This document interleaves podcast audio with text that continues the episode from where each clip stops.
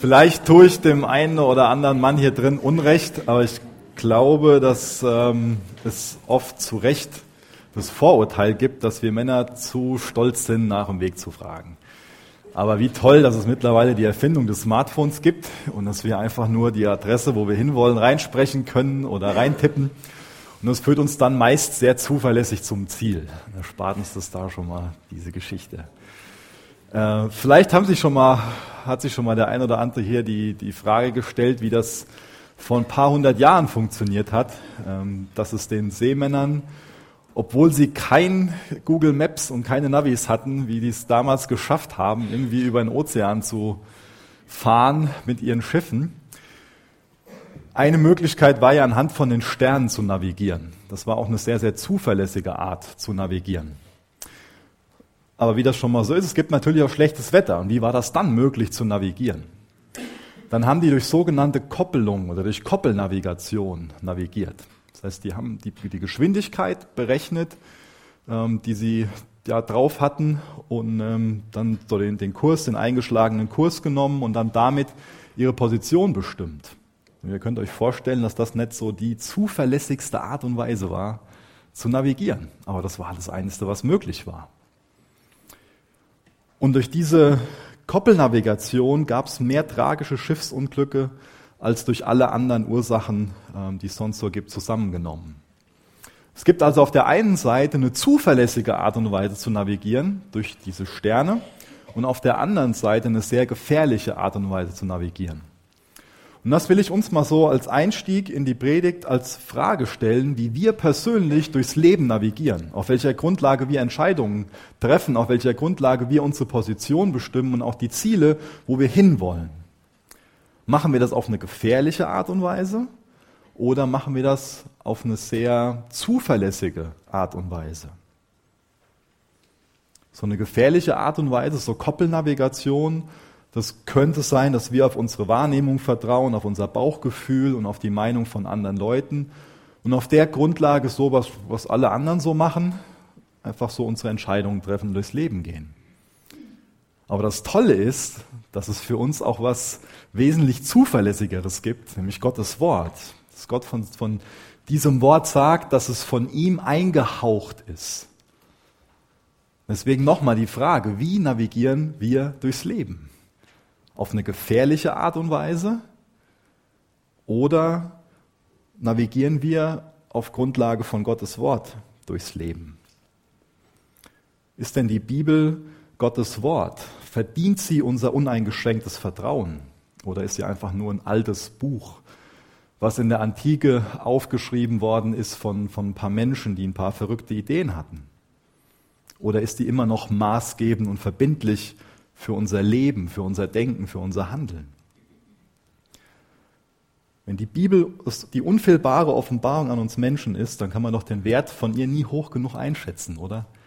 Dann können wir endlich erfahren, wo wir herkommen, ob es einen Schöpfer gibt, wie dieser Schöpfer ist, warum er uns geschaffen hat, wozu wir geschaffen sind, wie wir leben können.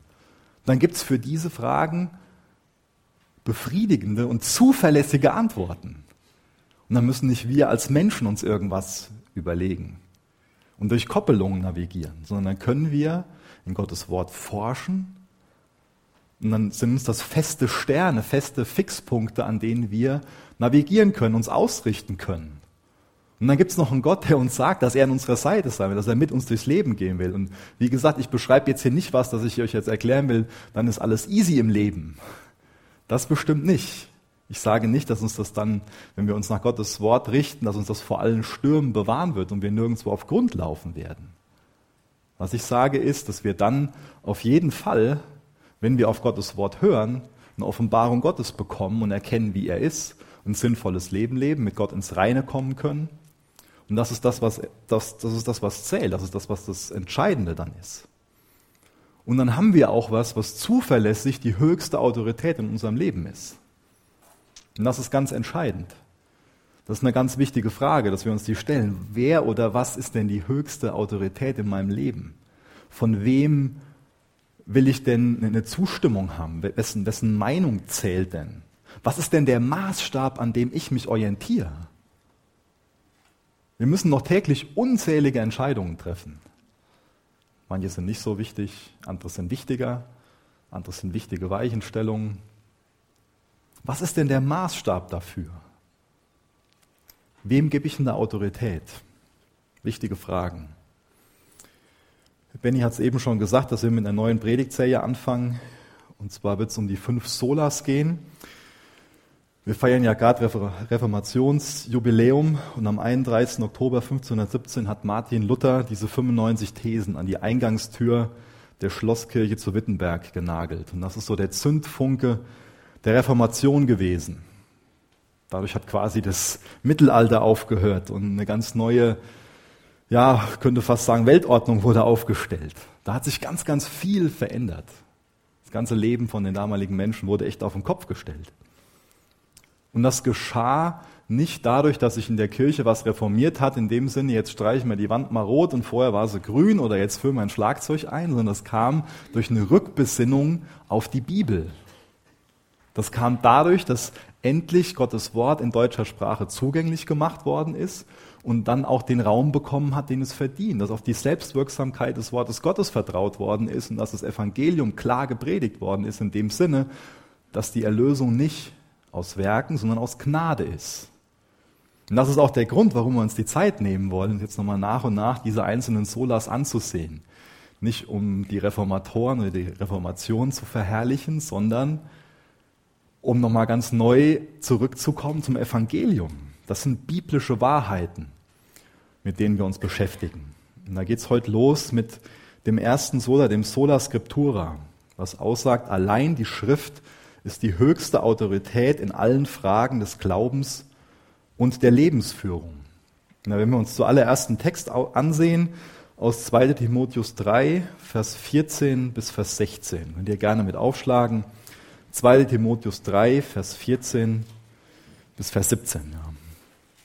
Jesus, danke, dass du heute Morgen hier bist. Danke, dass wir dein Wort haben. Hilf du uns tiefer zu verstehen und vor allen Dingen zu glauben, zu erfassen dass es dein lebendiges Wort ist, dass es von dir gegeben ist, dass du in es hineingehaucht hast. Jesus, du hast in uns Menschen hineingehaucht und es ist Leben entstanden und genauso hast du in dieses Wort hineingehaucht und es ist lebendig geworden.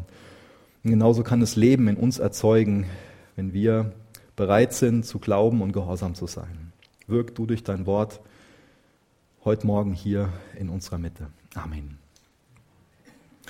Ich lese Gottes Wort aus 2 Timotheus 3, Vers 14. Du aber bleibe in dem, was du gelernt hast und wovon du überzeugt bist, da du weißt, von wem du gelernt hast. Und weil du von Kind auf die heiligen Schriften kennst, die Kraft haben, dich weise zu machen zur Rettung durch den Glauben, der in Christus Jesus ist. Alle Schrift ist von Gott eingegeben und nützlich zur Lehre, zur Überführung, zur Zurechtweisung, zur Unterweisung in der Gerechtigkeit, damit der Mensch Gottes richtig sei für jedes gute Werk ausgerüstet. In Vers 16 bekommen wir hier zwei ganz grundlegende Fragen an die Bibel beantwortet. Das erste betrifft den Ursprung, woher kommt die Bibel, woher kommt die Schrift? Und das zweite beschreibt den Zweck, wofür ist sie bestimmt, was hat die Bibel für einen Nutzen. Die beiden Fragen werden wir gleich nach und nach angehen, aber zuallererst ist es ja wichtig, auch zu fragen, auf wen sich da am Anfang von Vers 16 steht das, auf wen sich dieses alle Schrift bezieht. Das ist eine wichtige Frage, ähm, die, grundlegend für das Verständnis von dem, von dem Text ist. Das müssen wir klären. Weil es ja zu dem Zeitpunkt noch nicht so war, dass dann der Timotheus, so wie wir heute, diese 66 Bücher in Form der Bibel in der Hand hatte sondern er ist aufgewachsen und während er aufgewachsen ist, hat er von seiner Großmutter und seiner Mutter, von Lois und Eunike, die Schrift gelehrt bekommen. Und es gab noch nicht das Neue Testament in der Form, wie wir das heute in Händen halten. Es gab schon einzelne Evangelien und Briefe, aber es war noch nicht komplett. Der Kanon nennt man das, war noch nicht abgeschlossen, diese 27 Schriften, Bücher des Neuen Testamentes. Deswegen, was, was meint es hier, wenn da alles steht? Beschreibt es jetzt nur das Alte Testament, wo der Kanon schon abgeschlossen und von der Kirche anerkannt war? Oder was zählt da noch zu? So ab Vers 14, deswegen habe ich das bewusst gelesen, uns das angesehen haben, dann, wie gesagt, sehen wir auf der einen Seite, dass er, das steht ja in Vers 15, ähm, dass er mit den Heiligen Schriften aufgewachsen ist. Und da ist definitiv auch das Alte Testament gemeint. Das war da schon fertig. Aber auch der Paulus hat ihn ja an die Hand genommen. Er hat ihn bejüngert. Er hat die Lehre des Neuen Testamentes an ihn weitergegeben. Durch den Paulus war er schon in Berührung mit einzelnen Briefen des Neuen Testamentes und auch mit Evangelien. Und deswegen ist es so, dass hier alle Schrift sich auch auf alle Schrift, wie wir es heute in der Hand halten, bezieht. Auf diese 66 Bücher der Bibel und nicht nur aufs Alte Testament oder auf was Ausgewähltes aus dem Neuen Testament. Es ist wichtig, dass wir das am Anfang so klar haben. Wenn ihr wollt, könnt ihr euch als Notiz auch aufschreiben 2. Petrus 3, Vers 15 und 16. Auch das ist noch einer von vielen Belegen im Neuen Testament, wo wir sehen, wie die neutestamentlichen Schreiber mit den Schriften umgehen, dass sie das schon als Wort Gottes ansehen. Und ein Grund dafür ist die Wirksamkeit der, der Schrift. Die haben damals schon in den Gemeinden erlebt, ja, das ist Gottes Wort. Das ist wahr, das ist zuverlässig, das ist irrtumslos, aber es ist auch wirksam.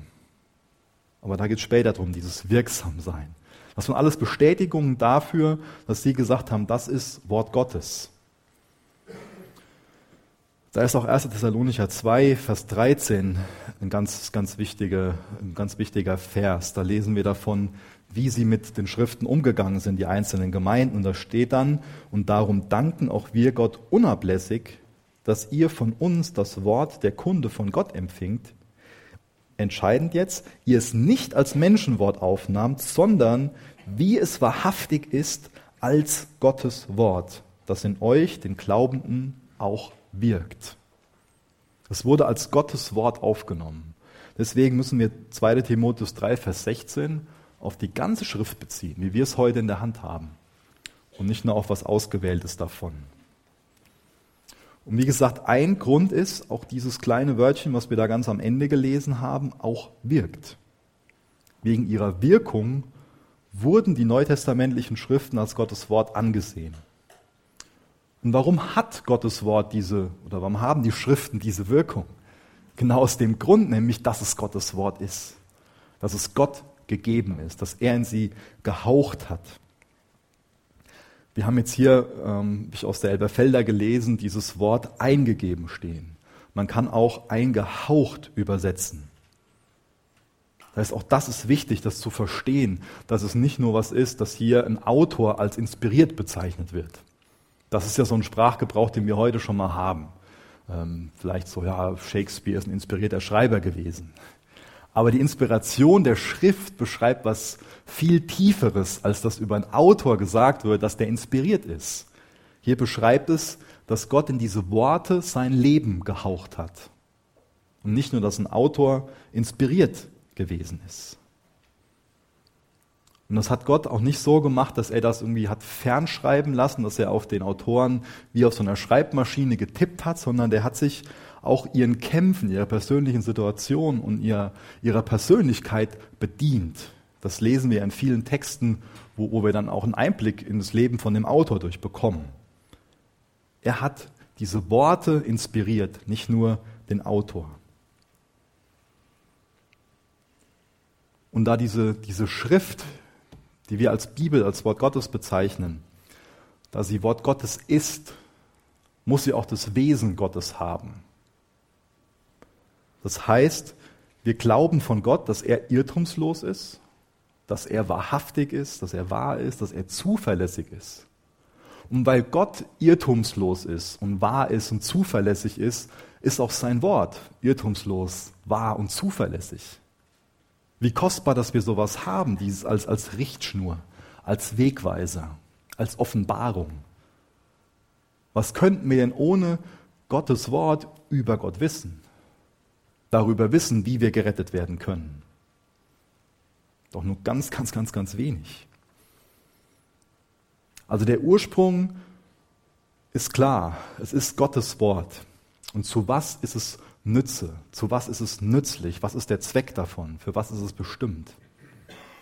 Und da haben wir schon in Vers 15 gelesen, dass es nützlich ist, dich weise zu machen zur Rettung durch den Glauben.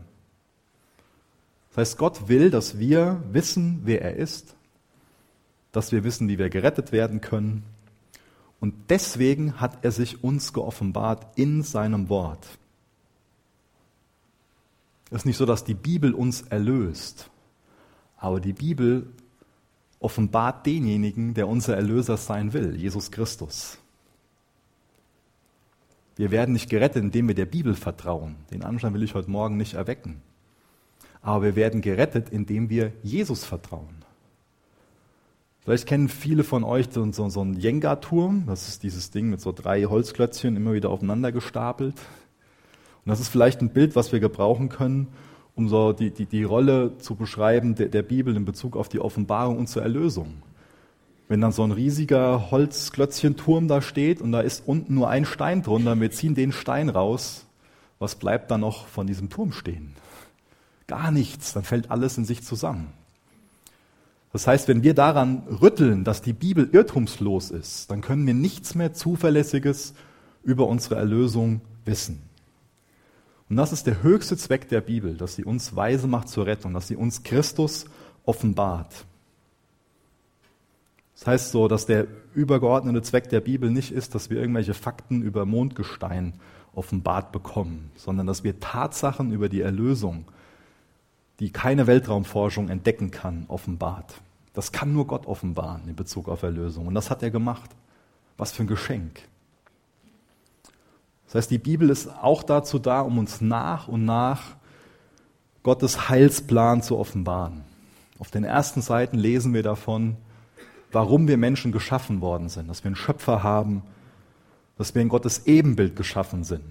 Dann lesen wir davon, dass wir in Sünde gefallen sind in 1. Mose 3. Und dann sehen wir bis fast zur letzten Seite der Bibel, dass es Gottes Wunsch ist, uns zu erretten, dass er nach und nach seinen Erlösungsplan entwickelt über einzelne Bündnisse. Was die Bibel macht, ist, dass sie von Anfang bis Ende uns Christus offenbart, den Erlöser. Das ist der rote Faden, Jesus, der sich von vorne bis hinten durch die Bibel hindurchzieht. Das heißt, wir bekommen im Alten Testament ganz, ganz viele Hinweise auf das Wesen von Christus, auf seinen Charakter, ganz viele Typologien, ganz viele Vorschatten. Er wird ganz oft angedeutet. Und dann sehen wir im Neuen Testament, in den Evangelien, dass er auf die Erde gekommen ist, dass Gott seinen Heilsplan umgesetzt hat. Wir sehen, wie er gelebt hat. Und dann sehen wir auch, wie er am Kreuz gestorben ist, wie er auferweckt wurde am dritten Tag und dann wieder auferstanden ist aus den, aus den Toten in den Himmel aufgefahren ist, dass er dann an Pfingsten seinen Heiligen Geist gesendet hat. Dann sehen wir, wie er die Gemeinde gebaut hat, wie sich die Gemeinde ausgebreitet hat in der Apostelgeschichte. Dann von Jerusalem bis nach Rom. Wir, es, wir sehen ja das Wesen von, von seiner Gemeinde. Dann sehen wir die, in den Briefen nochmal, wie da ja auch Gottes, wie, wie da Jesu Göttlichkeit und seine Herrlichkeit betont wird und dann auch unser Leben angewandt wird. Da bekommen wir nochmal beschrieben, wie wir leben können. Aber immer auch nur wegen Christus. Heißt, überall geht es um Christus. Er wird uns als Erlöser offenbart. Und um ihn geht es dann auch schlussendlich in der Offenbarung, wo wir beschrieben bekommen, wo wir diesen Blick in den Himmel bekommen und sehen, dass er jetzt zur Rechten des Vaters sitzt und regiert, dass alles in seiner Hand ist. Wo wir auch sehen, dass er wiederkommen wird, um seine Errettung und um sein Gericht zu vollenden und um das dann wieder herzustellen, was verloren wurde in 1. Mose 3. Immer wieder geht es in Gottes Wort um Christus. Das ist das eine, wozu Gottes Wort nützlich ist, dich weise zu machen zur Rettung durch den Glauben. Die, die Schrift will uns Christus offenbaren, will uns dabei helfen zu erkennen, wie wir sind und wie er ist und dass wir ihn als Erretter annehmen im Glauben. Dann lesen wir als nächstes, dass das Wort nützlich ist zur Überführung. Das heißt, wenn wir die Bibel lesen, dann wird uns klar, dass wir Vergebung brauchen.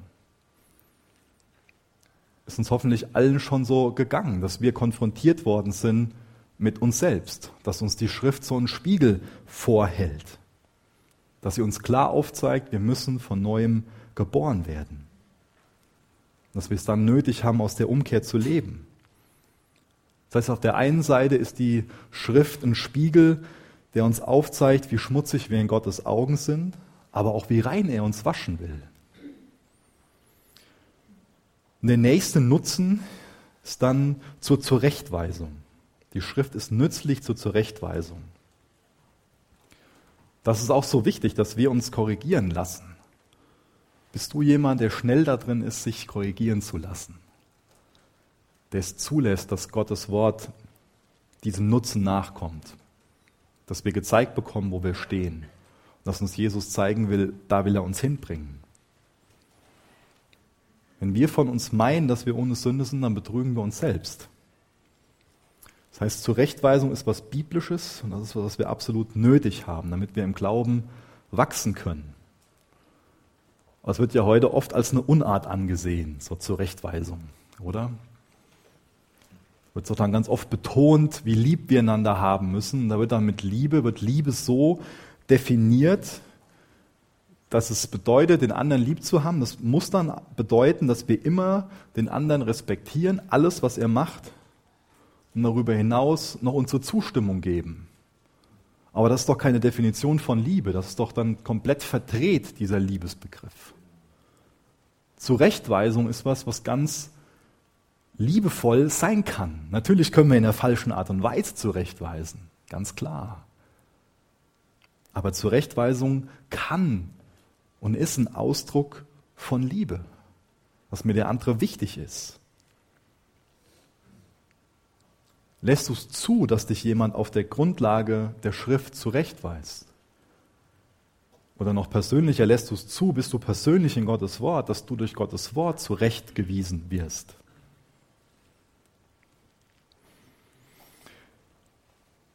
Das nächste, was aufgelistet wird, ist Unterweisung in der Gerechtigkeit. Die Schrift ist nützlich zur Unterweisung in der Gerechtigkeit. Das heißt, auf der einen Seite habe ich jetzt erklärt, dass die Bibel uns aufzeigt, wie es nicht geht, wie wir nicht leben sollen.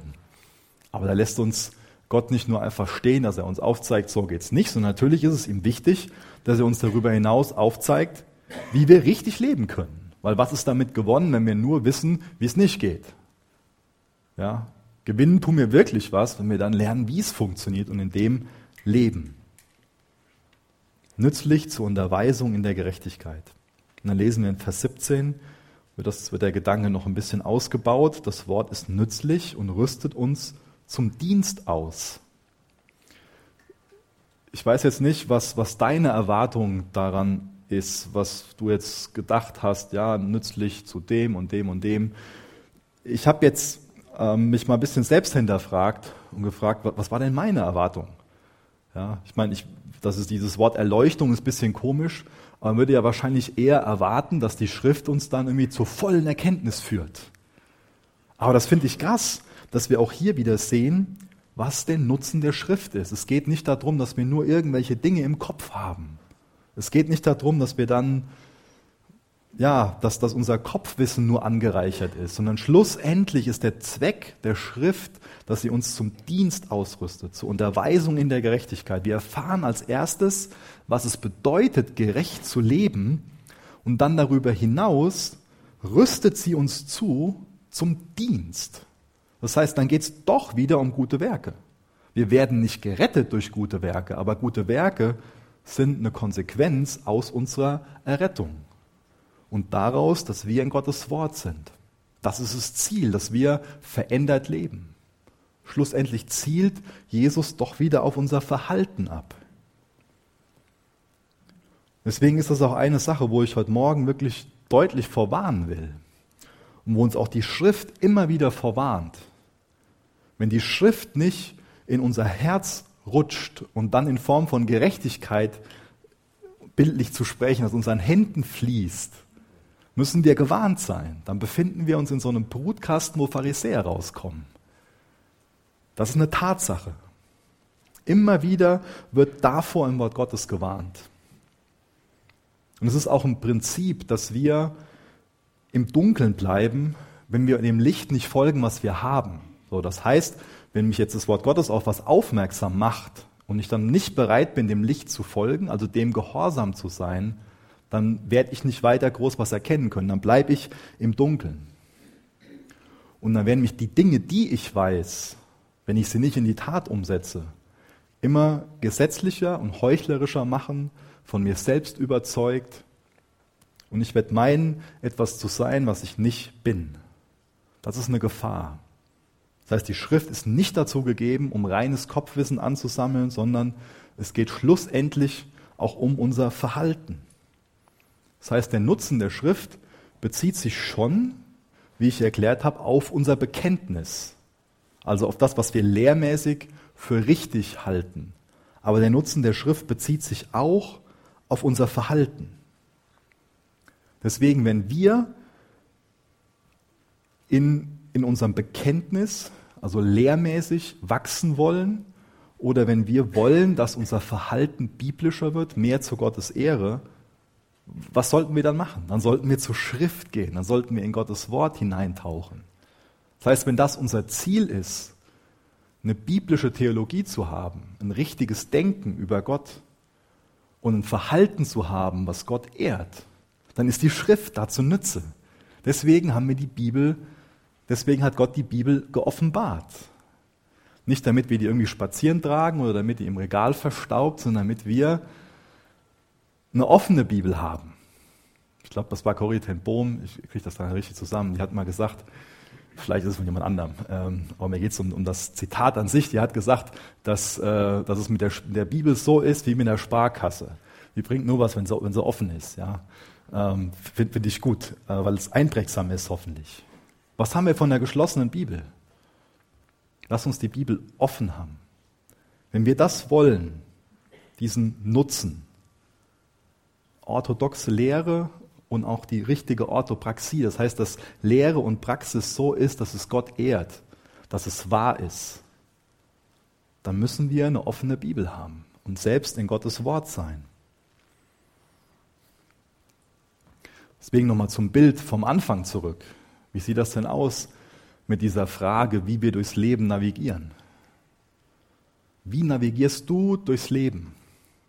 Hast du da ein Navigationsmittel, was gefährlich ist oder was zuverlässig ist? Triffst du die Entscheidung auf Grundlage von Gottes Wort oder auf welcher Grundlage triffst du Entscheidungen? Auf welcher Grundlage hast du Ziele? Und dann könntest viele, vieles andere da jetzt einsetzen. Es gibt natürlich auch Leute, die sagen, ja, das ist jetzt nur das Selbstzeugnis der Schrift. Das kann doch jetzt jeder von sich behaupten dass er Gott gehaucht ist oder dass, er, dass es Gott gegeben ist. Das ist richtig, dass das jeder behaupten kann. Und das haben auch viele gemacht. Aber wo sind diese Bücher oder diese Personen heute, die das gemacht haben? Es gibt auch ganz, ganz viele Indizien, die das untermauern, was ich gerade erklärt habe, dieses Selbstzeugnis der Schrift, dass sie Gott gegeben ist gibt es ganz, ganz viele Indizien. Und ich habe mich schon irgendwie darauf gefreut, die dann nochmal alle auszuführen. Gibt es zum einen dann so die Einzigartigkeit in der Entstehung, dann die Einzigartigkeit in ihrer Einheit, ihrer Aktualität, ihrer Verbreitung, ihrer Überlieferung, ihrer Prophetien, ihrer Ehrlichkeit. Aber ich werde das heute Morgen nicht ausführen. Und ich denke, das Entscheidende ist, dass wir erfahren, wie lebendig Gottes Wort ist. Es ist eine Sache, wenn ich jetzt Fakten oder Indizien aufzähle in Bezug auf die Dinge, wie die Bibel einzigartig ist. Aber ich denke, das Wichtigste ist zu erkennen, dieser Anspruch, dass es wirksam ist, weil es lebendiges Wort Gottes ist. Dazu könnt ihr gerne mal Hebräer 4, Vers 12 aufschlagen. Denn es ist immer eine Sache, sich einfach nur gedanklich damit auseinanderzusetzen und davon begeistert zu sein, oh, so ist, so ist die Bibel verbreitet und so ist es über die Jahrtausende, hat es überdauert und ähm, viele andere Details, auch mit Prophetien und so. Aber es ist eine andere Sache, wenn wir selbst Gottes Wort aufschlagen, in Gottes Wort lesen, möglichst vorurteilsfrei und mit der Bereitschaft zu glauben und gehorsam zu sein und dann erfahren, wie lebendig Gottes Wort ist. Und dann ist nämlich unsere Überzeugung in was ganz anderem gegründet, gegründet als einfach nur in, in Kopfwissen. Ja? Hebräer 4, Vers 12. Das Wort Gottes ist lebendig und wirksam. Es ist schärfer als das schärfste Schwert und durchdringt unsere innersten Gedanken und Wünsche. Es deckt auf, wer wir wirklich sind und macht unser Herz vor Gott offenbar. Wisst ihr, wir können die Bibel kritisieren und wir können versuchen, die Bibel zu ändern und solange wird sie uns und unser Leben nicht verändern.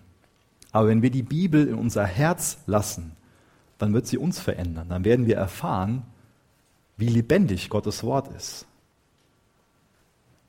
Gott hat am Anfang geschaffen und in den Menschen Leben eingehaucht. Dadurch ist eine lebendige Seele geworden. Und wenn wir bereit sind, Gottes Wort zu glauben, dann werden wir erfahren, wie Gottes Wort lebendig wird in unserem Herzen und wie es dann für Leben in uns sorgt, wie es uns ins Leben führt, indem Gottes Wort uns den, der Leben ist, offenbart und eine Beziehung mit dem, der Leben ist, bringt, nämlich mit Jesus Christus. Er ist das Leben. Deswegen lesen wir täglich Gottes Wort mit der Bereitschaft, uns davon ändern zu lassen und gehorsam zu sein.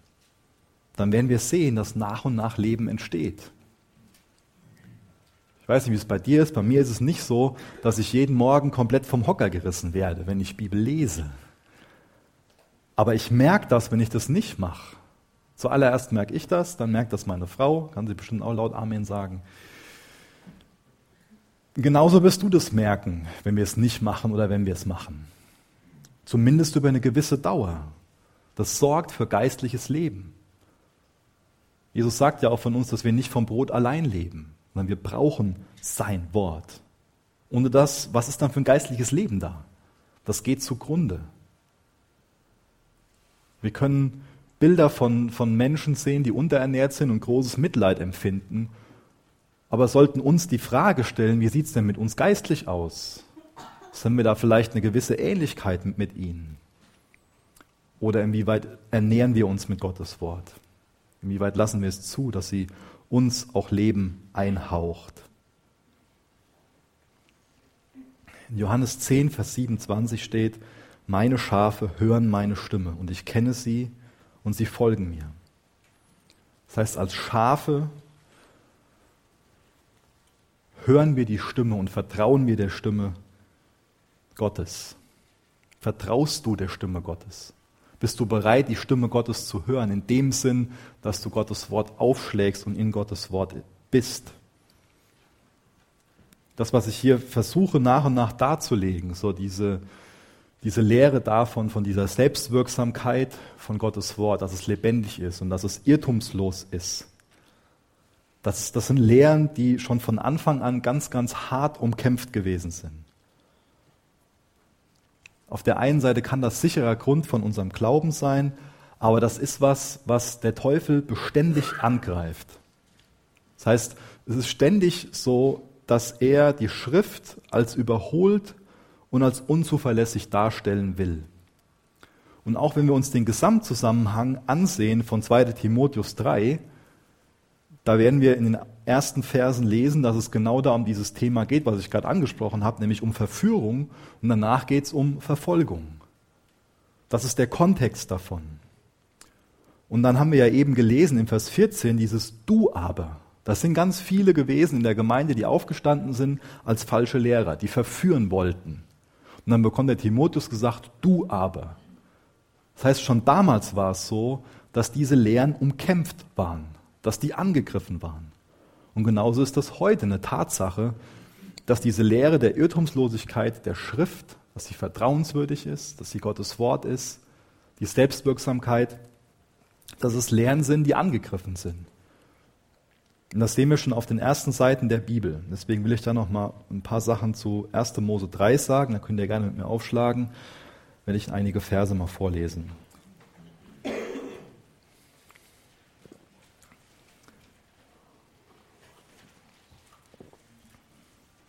Das sind ganz entscheidende Lehren für uns. 1. Mose 3, Vers 1 bis Vers 6 lese ich aus Gottes Wort. Und die Schlange war listiger als alle Tiere des Feldes, die Gott, der Herr, gemacht hatte. Und sie sprach zu der Frau, hat Gott wirklich gesagt? Von allen Bäumen des Gartens dürft ihr nicht essen. Da sagte die Frau zur Schlange, von den Früchten der Bäume des Gartens essen wir, aber von den Früchten des Baumes in der Mitte des Gartens, der in der Mitte des Gartens steht, hat Gott gesagt, ihr sollt nicht davon essen und sollt sie nicht berühren, damit ihr nicht sterbt. Da sagte die Schlange zur Frau, keineswegs werdet ihr sterben, sondern Gott weiß, dass an dem Tag, da ihr davon esst, eure Augen aufgetan werden und ihr sein werdet wie Gott, erkennt Gutes und Böses. Und die Frau sah, dass der Baum gut zur Speise und dass er eine Lust für die Augen und dass der Baum begehrenswert war, Einsicht zu geben, und sie nahm von seiner Frucht und aß, und sie gab auch ihrem Mann bei ihr, und er aß. Das ist der Sündenfall, der jetzt da in den weiteren Versen beschrieben wird oder den wir gerade gelesen haben. Und wir haben jetzt gerade auch gelesen, womit das ganze Elend der Menschheit angefangen hat. Mit nämlich dieser Frage, hat Gott wirklich gesagt? Damit fängt das Elend an. Und damit fängt auch unser Elend an, wenn wir Gottes Wort in dem Sinne in Frage stellen. Um nochmal ganz klar so die Taktik vom Teufel aufzuzeigen. So dieses erste Prinzip ist, um das Vertrauen in Gott zu zerstören, muss der Teufel das Vertrauen in Gottes Wort zerstören hat Gott wirklich gesagt. Ohne dass sich Gott uns offenbart, können wir nichts über ihn wissen. Das heißt, der einzige Weg, wie wir gegen Gott rebellieren können, ist, indem wir gegen das rebellieren, was er gesagt hat. Unglaube und Bibelkritik, das hängt untrennbar zusammen. Das ist fest verbunden. Das heißt, wer Gott kritisiert, der muss sein Wort kritisieren. In Gottes Wort, das sehen wir Gottes Treue. Und wenn wir Gottes Treue sehen, dann wächst Vertrauen ihm gegenüber. Das heißt, das ist hart angegriffen, dass der Teufel will, dass wir dem nicht vertrauen, damit wir schlussendlich Jesus nicht vertrauen. Er will hier, dass die Eva hinterfragt, ob Gott wirklich gesagt hat. Das heißt, das Wort Gottes zu hinterfragen ist ganz gefährlich. Was ich damit nicht meine, ist, dass wir nicht hinterfragen dürfen, ob wir den Text richtig verstehen. Das müssen wir natürlich machen. Da sollen wir ganz, ganz viel forschen und schürfen und uns die Frage stellen, ob wir Gottes Wort richtig verstehen. Ob wir verstehen, warum Gott das offenbart hat und was er da offenbart hat. Aber wenn wir hinterfragen, ob es sein Wort ist, dann werden wir definitiv uns auf ganz, ganz dünnem Eis bewegen. Und als zweites Prinzip, nachdem es das Ziel von dem Teufel ist, unser Vertrauen in Gottes Wort zu untergraben, will er das Vertrauen in Gottes Absichten untergraben, zerstören. Auch das haben wir gelesen. So, wo die Schlange dann dahingegen verführt, also nicht nur hinterfragt, hat Gott gesagt, sondern dahingegen verführt, dass sie sagt, so, ja, Gott will euch ja nur was vorenthalten. Ihr könntet doch eigentlich sein wie Gott. Wäre doch viel schöner. Das ist Verführung. Das heißt, was die Schlange hier macht, ist, dass sie so Spaß auf, auf Sünde wecken will, auf Rebellion gegen Gott. Dass es den Anschein ergibt, Gott will nur was vorenthalten. Gott will doch nur einen Spaß verderben. Aber wenn wir irgendwie meinen, dass Sünde Spaß macht, dann dürfen wir uns nicht nur diesen Baum ansehen, wo diese Frucht dran hängt, sondern müssen wir uns zuallererst diesen Baum ansehen, der auf Golgatha stand, wo wir sehen, wo Sünde endgültig hinbringt. Und wenn wir dann meinen, dass Gott uns was vorenthalten will und dass er uns nicht liebt, und wir dann das Kreuz vor Augen haben und Jesu durchbohrte Hände und durchbohrte Füße und uns dann immer noch die Frage stellen, ob er uns was vorenthalten will und ob er uns wirklich liebt, ich weiß nicht. Das ist hart angegriffen. Hat Gott wirklich gesagt? Und dann auch, dass die Absichten Gottes angegriffen sind. Es gibt niemanden, der bessere Absichten mit dir und mit mir hat als Gott. Niemand, dessen Absichten edler sind. Und als drittes Prinzip, um das Vertrauen in Gott zu zerstören, muss der Teufel das Wort Gottes verändern. Das heißt, der Teufel zitiert das Wort Gottes nicht richtig, sondern es ist immer so eine, es hört sich so an wie Gottes Wort, aber es ist was verdreht, es wird was weggelassen. Dann wird dann hier gesagt, hat Gott wirklich gesagt, dass ihr keine Früchte von den Bäumen des Gartens essen dürft. Also er gibt hier vor, Gott zu zitieren, aber es ist immer was Verdrehtes da dran. Und dann finde ich es das interessant, dass das jetzt hier nicht nur dieses Prinzip auf den Teufel zutrifft, sondern dass selbst die Eva in der Art und Weise mit dem Wort Gottes umgeht. Ich weiß nicht, wer das beim Lesen bemerkt hat, aber die haben ja grundlegend nicht gesagt bekommen, dass sie die Frucht nicht anfassen sollen. Aber das ist das, was die Eva dann nachher aussagt, dass Gott das angeblich gesagt hat. Das heißt, was wir hier stehen, ist die Geburtsstunde der Gesetzlichkeit. Sie fügt was hinzu. Das ist ein Schutzparameter. Die Eva meint, ah, wenn ich mir noch eine, noch eine zusätzliche Regel hier aufstelle, dann schützt mich das davor, dass ich Gottes Wort, äh, dass ich dann, dann nicht diese Sünde begehe und von dieser Frucht esse. Aber wenn wir auch was dem Wort Gottes hinzufügen, und ich denke, uns ist hoffentlich allen bewusst, wie wichtig es ist, nichts hinwegzunehmen. Aber uns muss es genauso bewusst sein, dass wir nichts hinzufügen. Weil hier sehen wir dann die Konsequenzen daraus, zu was das sorgt, wenn wir dem Wort Gottes was zufügen. Das ist genauso schlimm, wie was hinwegzunehmen. Auch etwas hinzuzufügen, sorgt dann im Grunde genommen dafür, dass wir gefangen sind in unseren Sünden. Für Bitterkeit, Abfall vom Glauben. Das ist dann die Geschichte von Eva. Da mag die Absicht eine edle sein, aber die Frucht davon wird was Schlimmes sein. Die Regeln, die befreien uns nicht. Gottes Wort ist das, was uns auf den, der uns auf den hinweist, der unsere Freiheit ist, Christus. Und dann lesen wir nachher, dass die Konsequenz davon ist, dass der Mensch Gottes Wort nicht vertraut hat, dass er dann von Gott getrennt ist. Das heißt, Gottes Absicht war es, dass wir Menschen in seiner Gegenwart leben. Aber der Mensch entschied sich dagegen. Und wer geht jetzt auf wen zu? 1. Mose 3, Vers 9 steht dann, Gott der Herr rief nach Adam, wo bist du? Das ist eine ganz entscheidende Frage. Und das ist nochmal eine Bestätigung dafür, was Gott für Absichten hat. Gottes Absicht ist jetzt, wie wir es in der ganzen Bibel von vorne bis hinten dann lesen, dem Mensch hinterherzugehen, dir hinterherzugehen und dich zu fragen, Punkt, Punkt, Punkt, setz bitte deinen Namen ein. Wo bist du? Das ist eine Frage, die Gott uns heute Morgen stellt. Setz deinen Namen ein. Wo bist du? Wo bist du? Wo bist du?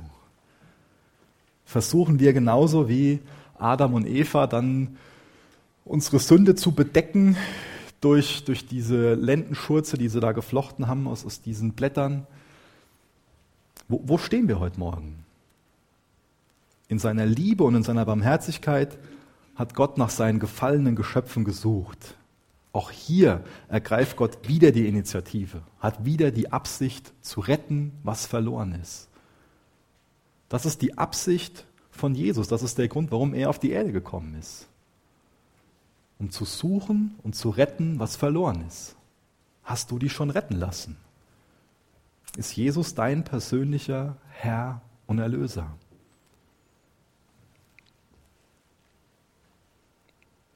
Wem schenkst du dein Vertrauen? Was ist dein Maßstab? Woran orientierst du dich? Wen oder was siehst du persönlich als höchste Autorität an? Deine Erfahrungen, deine Gefühle, dein Verstand, das, was andere so sagen? Oder orientierst du dich an einem zuverlässigeren Maßstab? Koppelnavigation oder Sterne? Wenn wir auf unseren Verstand vertrauen, auf unsere Erfahrung, auf die Meinung von anderen, unser Bauchgefühl, wenn das unsere höchste Autorität in allen Fragen des Glaubens und der Lebensführung ist, dann sollten wir uns nicht Christen nennen, sondern ehrlich zu uns selbst sein und uns Humanisten nennen. Dann sind wir nichts anderes. Als Christ ist die Schrift die höchste Autorität in allen Fragen des Glaubens und der Lebensführung. Und das wieder nicht nur in Bezug auf einen Satz, dem ich lehrmäßig zustimme, sondern in Bezug auf meine Praxis. Und wie sieht das in deiner Lebenspraxis aus? Lebst du in der Art und Weise, wie du lebst, weil es in der Gemeinde so anerkannt ist? Oder weil es sich für dich richtig anfühlt? Oder lebst du in der Art und Weise ganz bewusst, weil du weißt, das ist auf Grundlage von der Schrift? Wie gehst du mit deinen Beziehungen um? Wie lebst du deine Beziehungen? Auf Grundlage vom, vom Zeitgeist, von dem, was anerkannt ist, von dem, was in der Gemeinde akzeptiert ist. Das kann man ja noch machen, ohne dass man zurechtgewiesen wird. Wenn ich das mache, dann oh. Oder lebst du auf Grundlage von der Schrift? Wie gehst du persönlich mit deinen Finanzen um? Auf Grundlage von der Schrift oder weil es andere auch so machen oder weil du die Laune hast, so und so damit umzugehen. Und man könnte unzählige andere Dinge einfügen. Kindererziehung, Stellenwert vom, vom Job, was ich in meiner Freizeit anfange. Wer oder was ist da die höchste Autorität? Wessen Zustimmung suchst du? Ist es auf Grundlage der Bibel oder Punkt, Punkt, Punkt?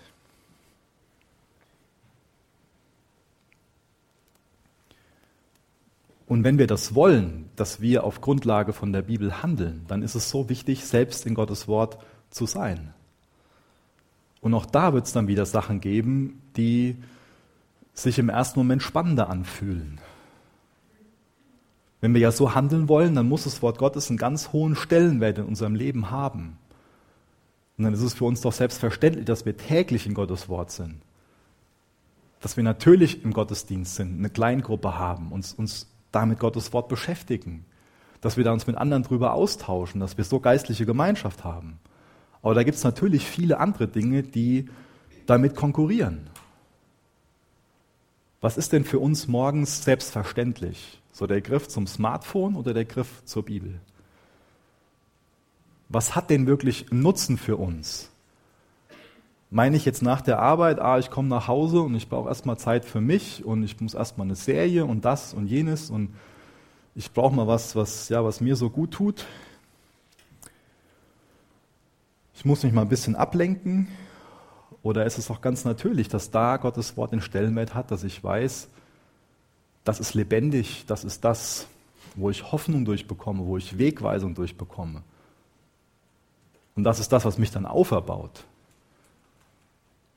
Ich glaube, wir meinen viel zu oft, dass uns das irgendwie was, was, was bringt, wenn, wenn wir uns dann durch, durch kurzweilige Sachen ablenken, durch irgendwelche Mediengeschichten oder durch irgendein Hobby. Aber was hat denn schlussendlich wirklich einen großen Nutzen? Welchen, welchen Nutzen haben deine Hobbys oder hat dein Fernsehkonsum, die Art und Weise, wie du im Internet umgehst? Welchen Nutzen hat das und welchen Nutzen hat die Schrift? Welchen Stellenwert hat das eine? Welchen Stellenwert hat die Schrift?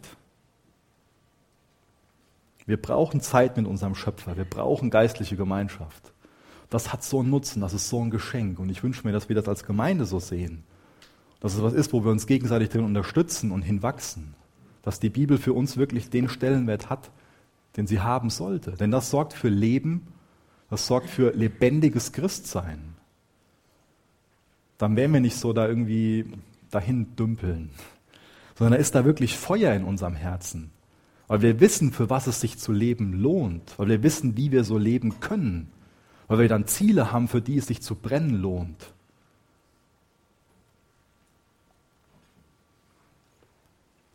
Und nochmal zum Schluss die Frage, Koppelnavigation oder Sterne? Auf was verlässt du dich? Für was brennst du dadurch? Wer oder was ist die höchste Autorität? Wessen Einverständnis suchst du? Wem schenkst du dein Vertrauen?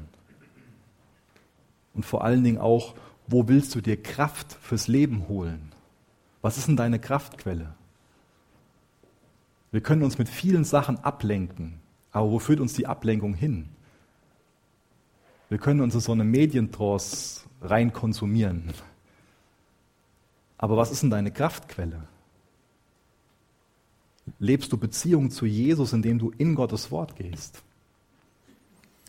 Jesus, ich bitte dich heute Morgen darum, dass du uns die Dringlichkeit bewusst machst, wie wichtig es ist, in deinem Wort zu sein. Schenk du uns das Vertrauen in dich und dadurch auch in dein Wort. Hilf du uns dabei, dass es den richtigen Stellenwert hat. Jesus, wir sind dir so dankbar dafür, dass wir durch dein Wort Kraft bekommen und zur Rechtweisung bekommen, überführt werden, dass es uns erzieht zur Gerechtigkeit und dass es uns zurüstet zu jedem guten Werk. Jesus macht, dass wir als Gemeinde viel mehr so werden, dass wir genau dazu zugerüstet sind und dazu und darin leben. Macht, dass wir dass unser Bekenntnis auf der Grundlage von deinem Wort ist, aber auch unser Verhalten auf der Grundlage von deinem Wort ist. Schenk du uns einen Hunger nach deinem Wort, mach du uns gehorsam und führ du uns in eine ernsthafte Buße, die nur du uns führen kannst durch, durch deine Güte. Weißt du uns zurecht, rück du uns zurecht und mach, dass dein Wort wieder wirklich unsere Autorität in allen Fragen des Glaubens und der Lebensführung ist, Herr. In Jesu Namen. Amen.